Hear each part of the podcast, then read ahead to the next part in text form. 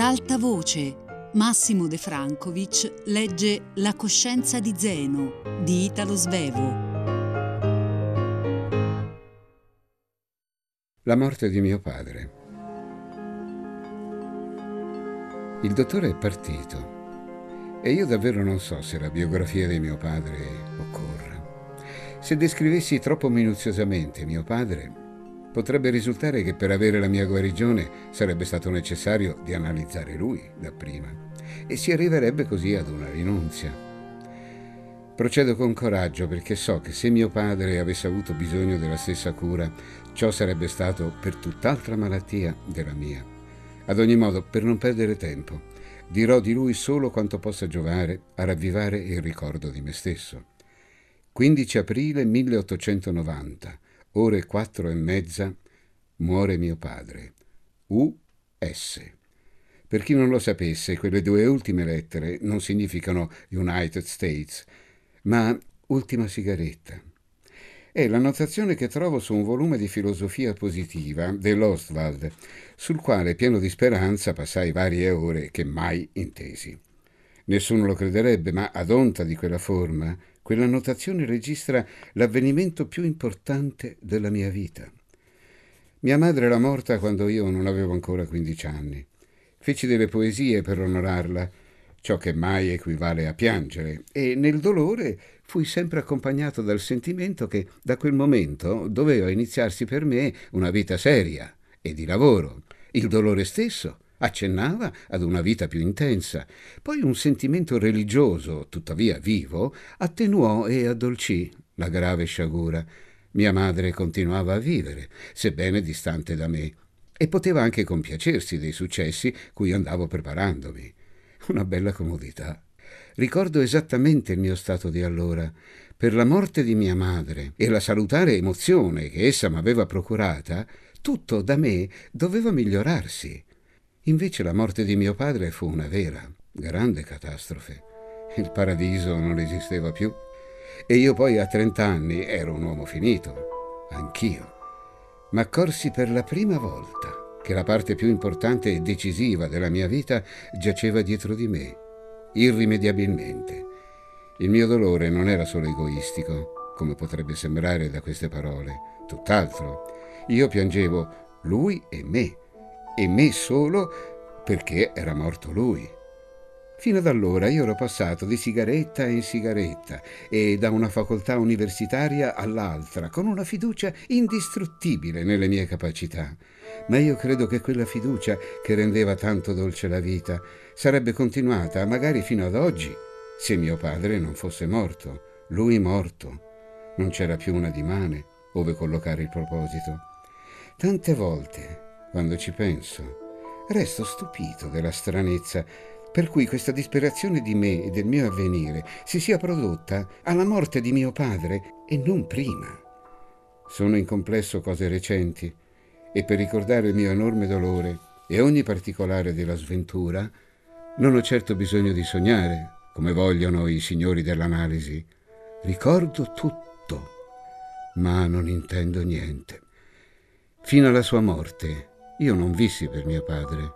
Non feci alcuno sforzo per avvicinarmi a lui e quando si poté farlo senza offenderlo, lo evitai. All'università tutti lo conoscevano col nomignolo che io gli diedi di Vecchio Silva manda denari. Ci volle la malattia per legarmi a lui. La malattia che fu subito la morte, perché brevissima e perché il medico lo diede subito per spacciato. Quando ero a Trieste ci vedevamo sì e no per un'oretta al giorno, al massimo. Mai non fummo tanto e si a lungo insieme come nel mio pianto. Magari l'avessi assistito meglio e pianto meno. Sarei stato meno malato. Era difficile di trovarsi insieme, anche perché fra me e lui, intellettualmente, non c'era nulla di comune. Guardandoci, avevamo ambedue lo stesso sorriso di compatimento, reso in lui più acido da una viva paterna ansietà per il mio avvenire. In me invece tutto indulgenza, sicuro com'ero che le sue debolezze ormai erano prive di conseguenze, tant'è vero che io le attribuivo in parte all'età. Egli fu il primo a diffidare della mia energia e a me sembra troppo presto. E però io sospetto che pur senza l'appoggio di una convinzione scientifica egli diffidasse di me anche perché ero stato fatto da lui. Ciò che serviva, e qui con fede scientifica sicura, ad aumentare la mia diffidenza per lui. Egli godeva però della fama di commerciante abile, ma io sapevo che i suoi affari da lunghi anni erano diretti dall'Olivi. Nell'incapacità al commercio v'era una somiglianza fra noi, ma non ve n'erano altre. Posso dire che fra noi due io rappresentavo la forza e lui la debolezza. Già quello che ho registrato in questi fascicoli prova che in me c'è, e c'è sempre stato, forse la mia massima sventura, un impetuoso conato al meglio. Tutti i miei sogni di equilibrio e di forza non possono essere definiti altrimenti. Mio padre non conosceva nulla di tutto ciò. Egli viveva perfettamente d'accordo sul modo come l'avevano fatto e io devo ritenere che egli mai abbia compiuti degli sforzi per migliorarsi. Fumava il giorno intero. E dopo la morte di mamma, quando non dormiva, anche di notte. Beveva anche discretamente, da gentleman, di sera, a cena, tanto da essere sicuro di trovare il sonno pronto non appena posata la testa sul guanciale. Ma secondo lui il fumo e l'alcol erano dei buoni medicinali. In quanto concerne le donne, dai parenti appresi che mia madre aveva avuto qualche motivo di gelosia. Anzi, pare che la mite donna abbia dovuto intervenire talvolta violentemente per tenere a freno il marito. Egli si lasciava guidare da lei che amava e rispettava, ma pare che essa non sia mai riuscita ad avere da lui la confessione di alcun tradimento, per cui morì nella fede di essersi sbagliata. Eppure i buoni parenti raccontano che essa ha trovato il marito quasi in flagrante dalla propria sarta. Egli si scusò con un accesso di distrazione e con tanta costanza che fu creduto. Non vi fu altra conseguenza che quella che mia madre non andò più da quella sarta e mio padre neppure. Io credo che nei suoi panni io avrei finito col confessare, ma che poi non avrei saputo abbandonare la sarta, visto che io metto le radici dove mi soffermo. Mio padre sapeva difendere la sua quiete da vero pater familias. L'aveva questa quiete nella sua casa e nell'animo suo. Non leggeva che dei libri insulsi e morali, non mica per ipocrisia, ma per la più sincera convinzione. Penso che egli sentisse vivamente la verità di quelle prediche morali e che la sua coscienza fosse quietata dalla sua adesione sincera alla virtù. Adesso che invecchio e m'avvicino al tipo del patriarca, anch'io sento che un'immoralità predicata è più punibile di un'azione immorale. Si arriva all'assassinio per amore o per odio, alla propaganda dell'assassinio solo per malvagità. Avevamo tanto poco di comune fra di noi che egli mi confessò che una delle persone che più l'inquietavano a questo mondo ero io. Il mio desiderio di salute m'aveva spinto a studiare il corpo umano. Egli invece aveva saputo eliminare dal suo ricordo ogni idea di quella spaventosa macchina. Per lui il cuore non pulsava e non v'era bisogno di ricordare valvole e vene e ricambio per spiegare come il suo organismo viveva. Niente movimento, perché l'esperienza diceva che quanto si muoveva finiva con l'arrestarsi. Anche la terra era per lui immobile e solidamente piantata su dei cardini. Naturalmente non lo disse mai, ma soffriva se gli si diceva qualche cosa che a tale concezione non si conformasse. Mi interruppe con disgusto un giorno che gli parlai degli antipodi. Il pensiero di quella gente con la testa all'ingiù gli sconvolgeva lo stomaco. Egli mi rimproverava due altre cose: la mia distrazione e la mia tendenza a ridere delle cose più serie. In fatto di distrazione egli differiva da me per un certo suo libretto, in cui notava tutto quello che egli voleva ricordare e che rivedeva più volte al giorno. Credeva così di aver vinta la sua malattia e non ne soffriva più. Impose quel libretto anche a me, ma io non vi registrai che qualche ultima sigaretta. In quanto al mio disprezzo per le cose serie, io credo che gli avessi il difetto di considerare come serie troppe cose di questo mondo. Eccone un esempio. quando, dopo di essere passato dagli studi di legge a quelli di chimica, io ritornai col suo permesso ai primi, egli mi disse bonariamente: «Resta però assodato che tu sei un pazzo». Io non me ne offesi affatto e gli fui tanto grato della sua condiscendenza che volli premiarlo facendolo ridere. Andai dal dottor Canestrini a farmi esaminare per averne un certificato. La cosa non fu facile, perché dovetti sottomettermi perciò a lunghe e minuziose disamine. Ottenutolo, portai trionfalmente quel certificato a mio padre, ma egli non seppe riderne. Con accento accorato e con le lacrime agli occhi esclamò: «Ah, tu sei veramente pazzo!» E questo fu il premio della mia faticosa e innocua commediola. Non me la perdonò mai e perciò mai ne rise. Farsi visitare da un medico per ischerzo, far redigere per ischerzo un certificato munito di bolli, cose da pazzi. Insomma, io accanto a lui rappresentavo la forza, e talvolta penso che la scomparsa di quella debolezza che mi elevava fu sentita da me come una diminuzione. Ricordo come la sua debolezza fu provata allorché quella canaglia dell'Olivi lo indusse a fare testamento. All'Olivi premeva quel testamento che doveva mettere i miei affari sotto la sua tutela, e pare abbia lavorato a lungo il vecchio per indurlo a quell'opera tanto penosa. Finalmente mio padre vi si decise, ma la sua larga faccia serena s'oscurò.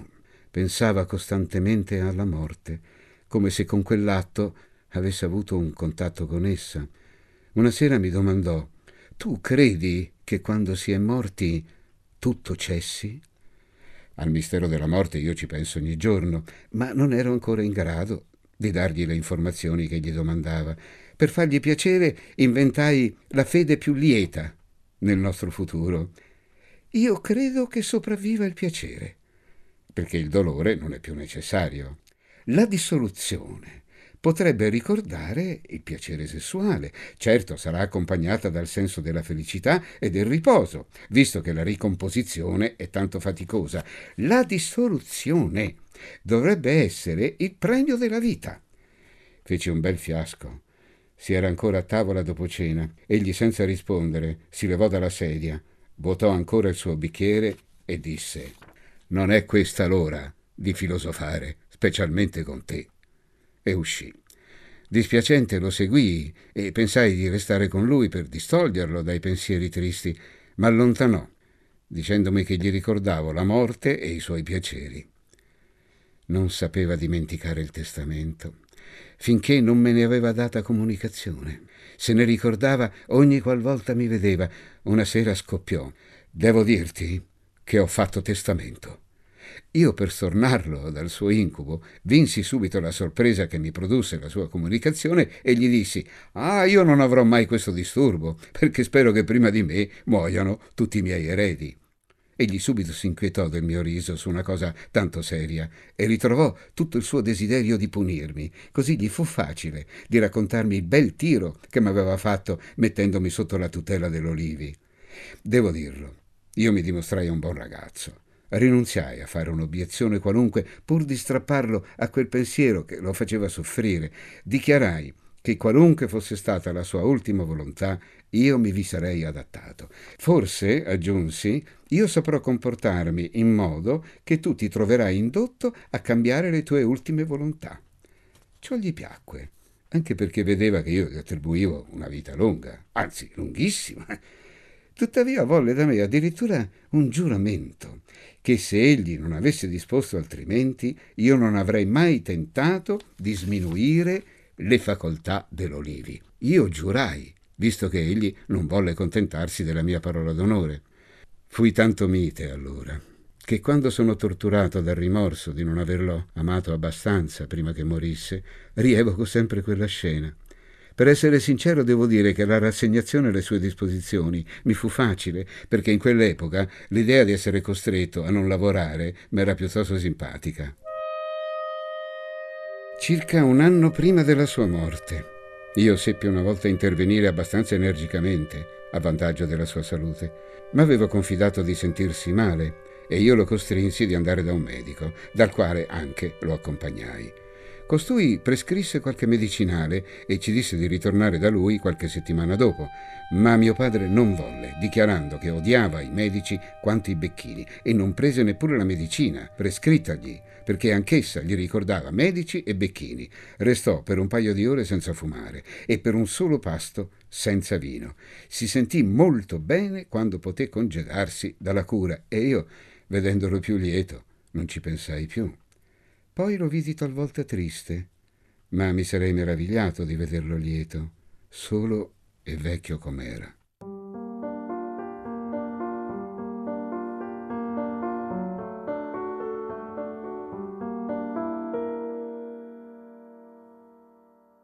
Una sera della fine di marzo arrivai un po' più tardi del solito a casa. Entrai nel giardino che circonda la nostra villa. Maria, la nostra cameriera, m'aspettava alla finestra e, sentendomi avvicinare, gridò nell'oscurità: «È lei, signor Zeno?» Maria era una di quelle fantesche come non se ne trovano più. Era da noi da una quindicina d'anni. Metteva mensilmente alla Cassa di Risparmio una parte della sua paga per i suoi vecchi anni, risparmi che però non le servirono, perché essa morì in casa nostra poco dopo il mio matrimonio, sempre lavorando. Essa mi raccontò che mio padre era ritornato a casa da qualche ora, ma che aveva voluto attendermi a cena. Allorché essa aveva insistito perché egli intanto mangiasse, era stata mandata via con modi poco gentili. Poi egli aveva domandato di me parecchie volte, inquieto e ansioso. Maria mi fece intendere che pensava che mio padre non si sentisse bene. Gli attribuiva una difficoltà di parola e il respiro mozzo. Debbo dire che, essendo sempre sola con lui, essa spesso s'era fitto in testa il pensiero che egli fosse malato. Aveva poche cose da osservare la povera donna nella casa solitaria e, dopo l'esperienza fatta con mia madre, essa s'aspettava che tutti avessero da morire prima di lei. Corsi alla camera da pranzo con una certa curiosità e non ancora impensierito. Mio padre si levò subito dal sofà su cui giaceva e m'accolse con una grande gioia, che non seppe commuovermi, perché vi scorsi prima di tutto l'espressione di un rimprovero. Ma intanto bastò a tranquillarmi, perché la gioia mi parve un segno di salute. Non scorsi in lui traccia di quel balbettamento e respiro mozzo di cui aveva parlato Maria. Ma invece di rimproverarmi, egli si scusò d'essere stato caparbio. «Che vuoi farci?» mi disse bonariamente. «Siamo noi due soli a questo mondo e volevo vederti prima di coricarmi». Magari mi fossi comportato con semplicità e avessi preso fra le mie braccia il mio caro babbo, divenuto per malattia tanto mite e affettuoso. Invece cominciai a fare freddamente una diagnosi. Il vecchio Silva si era tanto mitigato che fosse malato. Lo guardai sospettosamente e non trovai di meglio che di fargli un rimprovero. «Ma perché hai atteso finora per mangiare? Potevi mangiare e poi attendermi». Egli rise assai giovanilmente: «Si mangia meglio in due». Poteva questa lietezza essere anche il segno di un buon appetito. Io mi tranquillai e mi misi a mangiare. Con le sue ciabatte di casa, con passo malfermo, egli si accostò al desco e occupò il suo posto solito. Poi stette a guardarmi come mangiavo, mentre lui, dopo un paio di cucchiaiate scarse, non prese altro cibo e allontanò da sé il piatto che gli ripugnava. Ma il sorriso persisteva sulla sua vecchia faccia. Soltanto mi ricordo, come se si trattasse di cosa avvenuta ieri, che un paio di volte ch'io lo guardai negli occhi, egli stornò il suo sguardo dal mio. Si dice che ciò è un segno di falsità, mentre io ora so che è un segno di malattia. L'animale malato non lascia guardare nei pertugi per i quali si potrebbe scorgere la malattia, la debolezza. Egli aspettava sempre di sentire come io avessi impiegato quelle tante ore in cui egli mi aveva atteso, e vedendo che ci teneva tanto, cessai per un istante di mangiare e gli dissi secco ch'io fino a quell'ora avevo discusse con un mio amico le origini del cristianesimo. Mi guardò dubbioso e perplesso. «Anche tu, ora, pensi alla religione?» Era evidente che gli avrei dato una grande consolazione se avessi accettato di pensarci con lui. Invece io, che finché mio padre era vivo mi sentivo combattivo e poi non più, risposi con una di quelle solite frasi che si sentono tutti i giorni nei caffè situati presso le università. Per me la religione non è altro che un fenomeno qualunque che bisogna studiare. Fenomeno? Fece lui sconcertato. Cercò una pronta risposta e aperse la bocca per darla. Poi esitò e guardò il secondo piatto che giusto allora Maria gli offerse e che egli non toccò. Quindi, per tapparsi meglio la bocca, vi ficcò un mozzicone di sigaro che accese e che lasciò subito spegnere. S'era così concessa una sosta per riflettere tranquillamente. Per un istante mi guardò risoluto. «Tu non vorrai ridere della religione!» Io, da quel perfetto studente scioperato che sono sempre stato, con la bocca piena risposi «Ma che ridere! Io studio!» Egli tacque e guardò lungamente il mozzicone di sigaro che aveva deposto su un piatto. Capisco ora perché egli mi avesse detto ciò. Capisco ora tutto quello che passò per quella mente già torbida. E sono sorpreso di non averne capito nulla allora. Credo che allora nel mio animo mancasse l'affetto, che fa intendere tante cose. Poi mi fu tanto facile. Egli evitava di affrontare il mio scetticismo. Una lotta troppo difficile per lui in quel momento, ma riteneva di poterlo attaccare mitemente, di fianco, come conveniva ad un malato. Ricordo che quando parlò, il suo respiro mozzava e ritardava la sua parola. È una grande fatica prepararsi a un combattimento, ma pensavo che egli non si sarebbe rassegnato di coricarsi senza darmi il fatto mio e mi preparai a discussioni che poi non vennero. Io, disse sempre guardando il suo mozzicone di sigaro ormai spento, sento come la mia esperienza e la scienza mia della vita sono grandi. Non si vivono inutilmente tanti anni. Io so molte cose e purtroppo non so insegnartele tutte come vorrei. Ah, quanto lo vorrei! Vedo dentro, nelle cose, e anche vedo quello che è giusto e vero, e anche quello che non lo è. Non c'era da discutere. Borbottai poco convinto e sempre mangiando. Sì, papà. Non volevo offenderlo. Peccato che sei venuto tanto tardi. Prima ero meno stanco e avrei saputo dirti molte cose.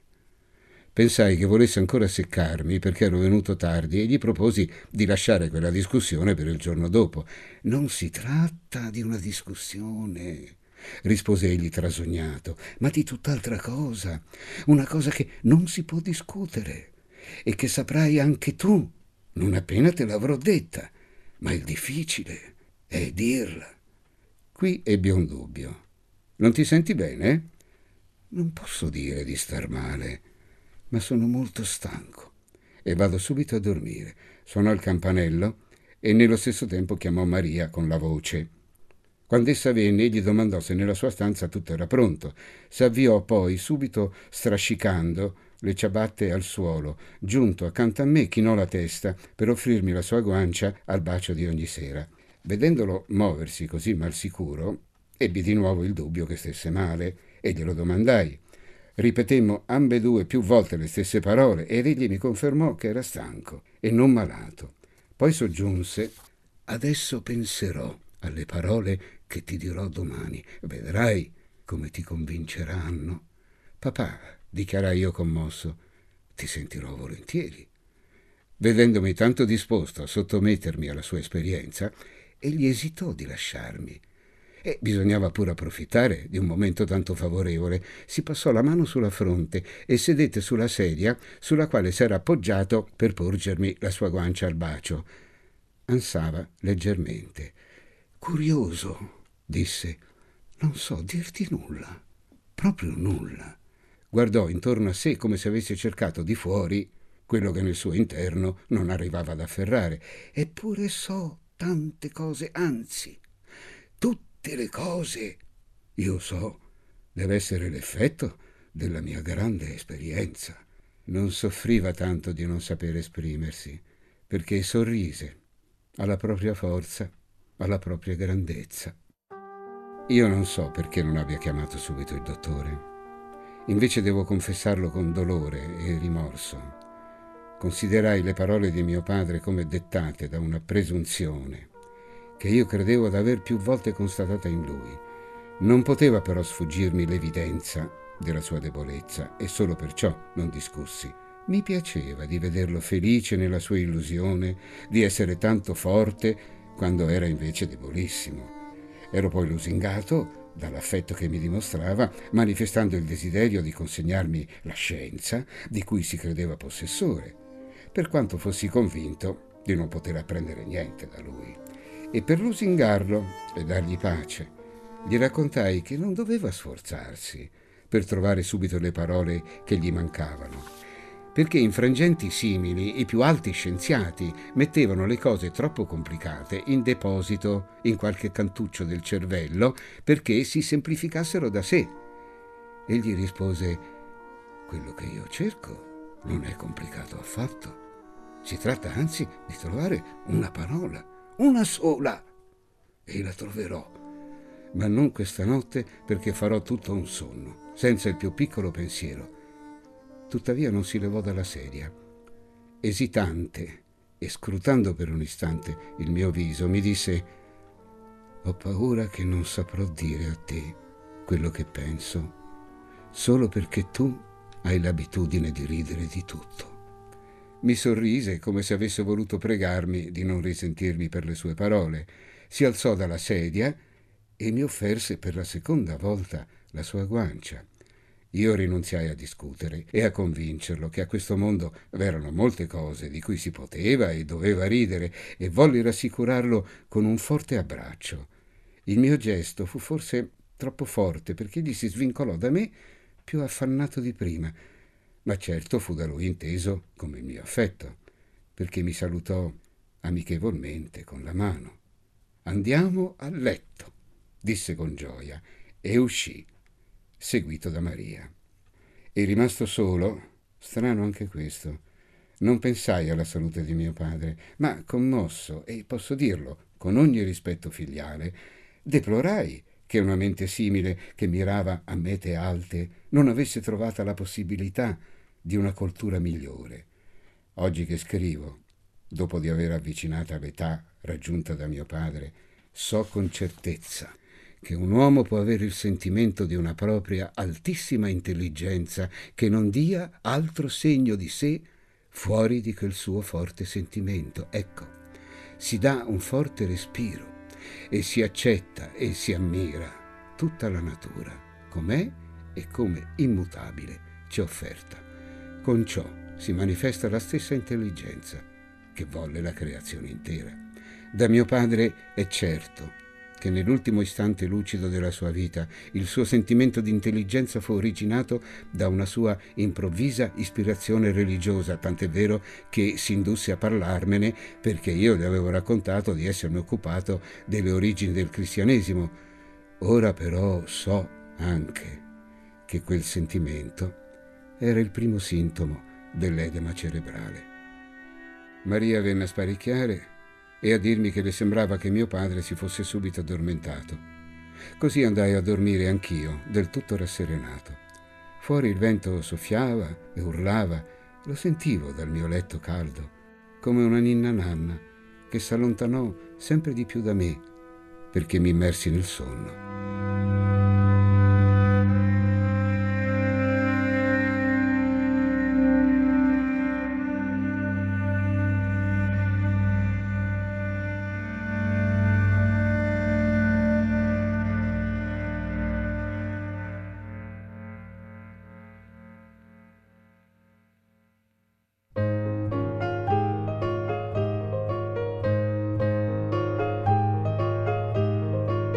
Massimo De Francovich ha letto La coscienza di Zeno di Italo Svevo, a cura di Fabiana Carobolante, Jacopo De Bertoldi, Lorenzo Pavolini e Chiara Valerio. Regia di Luigi Iavarone. Tutte le puntate sul sito e sulla app Rai Play Radio. Ad alta voce è un programma Rai Radio 3.